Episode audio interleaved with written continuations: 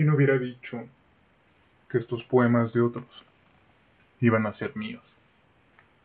Después de todo hay hombres que no fui, y sin embargo quise ser, si no por una vida, al menos por un rato, o por un parpadeo. En cambio hay hombres que fui, y ya no soy ni puedo ser.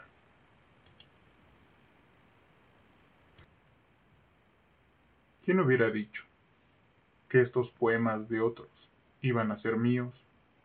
Después de todo, yo...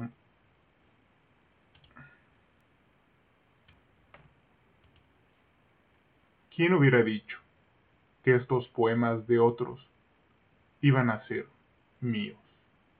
Después de todo, hay hombres que no fui, y sin embargo quise ser, si no por una vida, al menos por un rato, o por un parpadeo. En cambio hay hombres que fui, y ya no soy ni puedo ser.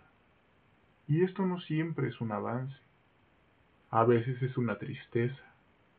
Hay deseos profundos y nonatos que prolongué como coordenadas. Hay fantasías que me prometí y desgraciadamente no he cumplido. Y otras que me cumplí sin prometérmelas.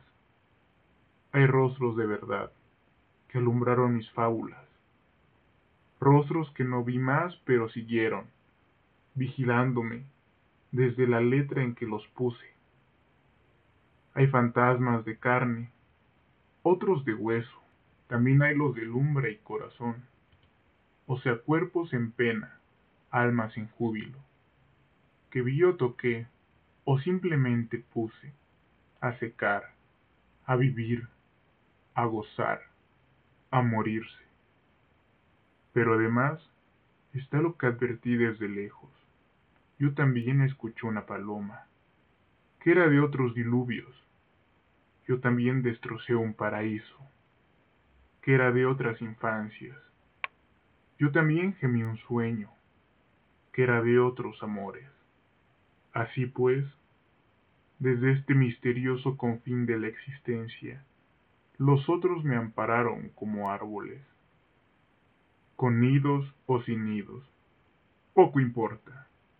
No me dieron envidia, sino frutos. Esos otros están aquí. Sus poemas. Son mentiras de apuño. Son verdades piadosas. Están aquí, rodeándome, juzgándome, con las pobres palabras que les di. Hombres que miran tierra y cielo, a través de la niebla o sin sus anteojos. También a mí me miran con la pobre mirada que les di. Son otros que están fuera de mi reino. Claro, pero además estoy en ellos. A veces tienen lo que nunca tuve. A veces aman lo que quise amar. A veces odian lo que estoy odiando de pronto me parecen lejanos, tan remotos, que me dan vértigo y melancolía, y los veo minados por un duelo sin llanto. Otras veces, en cambio, los presiento tan cerca, que miro por sus ojos y toco por sus manos. Y cuando odian me alegro de su rencor, y cuando aman me arrimo a su alegría.